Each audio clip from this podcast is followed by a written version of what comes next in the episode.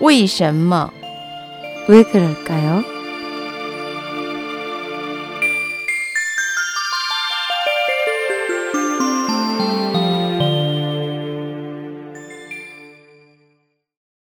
왜 그럴까요? 황제의 면류관은 왜 구슬을 들이웠을까요?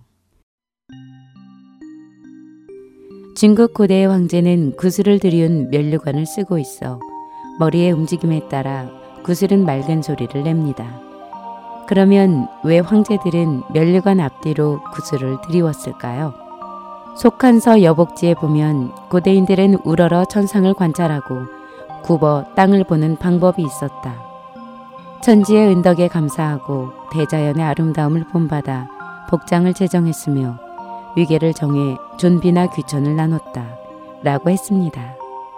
이처럼 중국 전통 의상에는 일정한 규정이 있어 예복과 평상복이 확연히 달랐으며 이중 면복은 제왕과 문무백관이 입던 가장 성대한 예복으로 주로 제사 때 착용했습니다.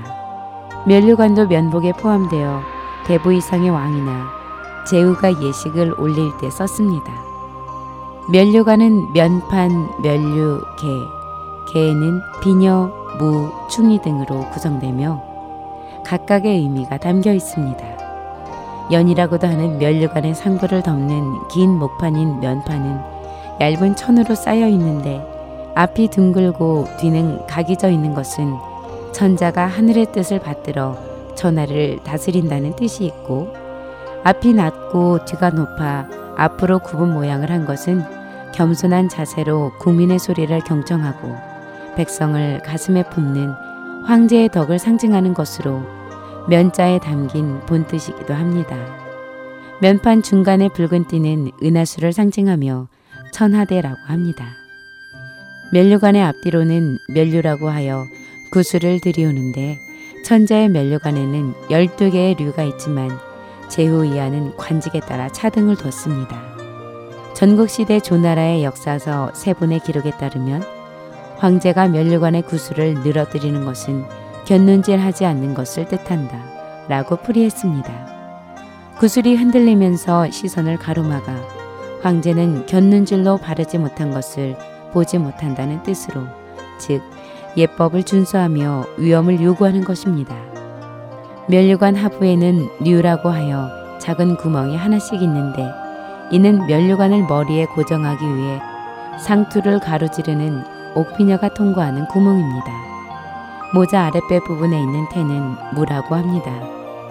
이외에도 면류관 양측에 옥전이라고 하여 귀마개가 있으며 옥전을 매다는 끈을 담이라고 합니다.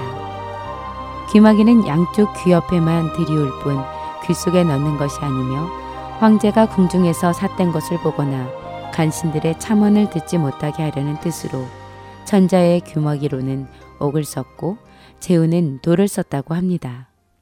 한국에서는 면복을 국왕의 조근 및 봉사의 복이라 하여 종묘 사직 등에 참여하여 제사하고 정조, 동지, 조회, 수책, 납비 등에 착용하여 제복과 대례복으로 삼았습니다.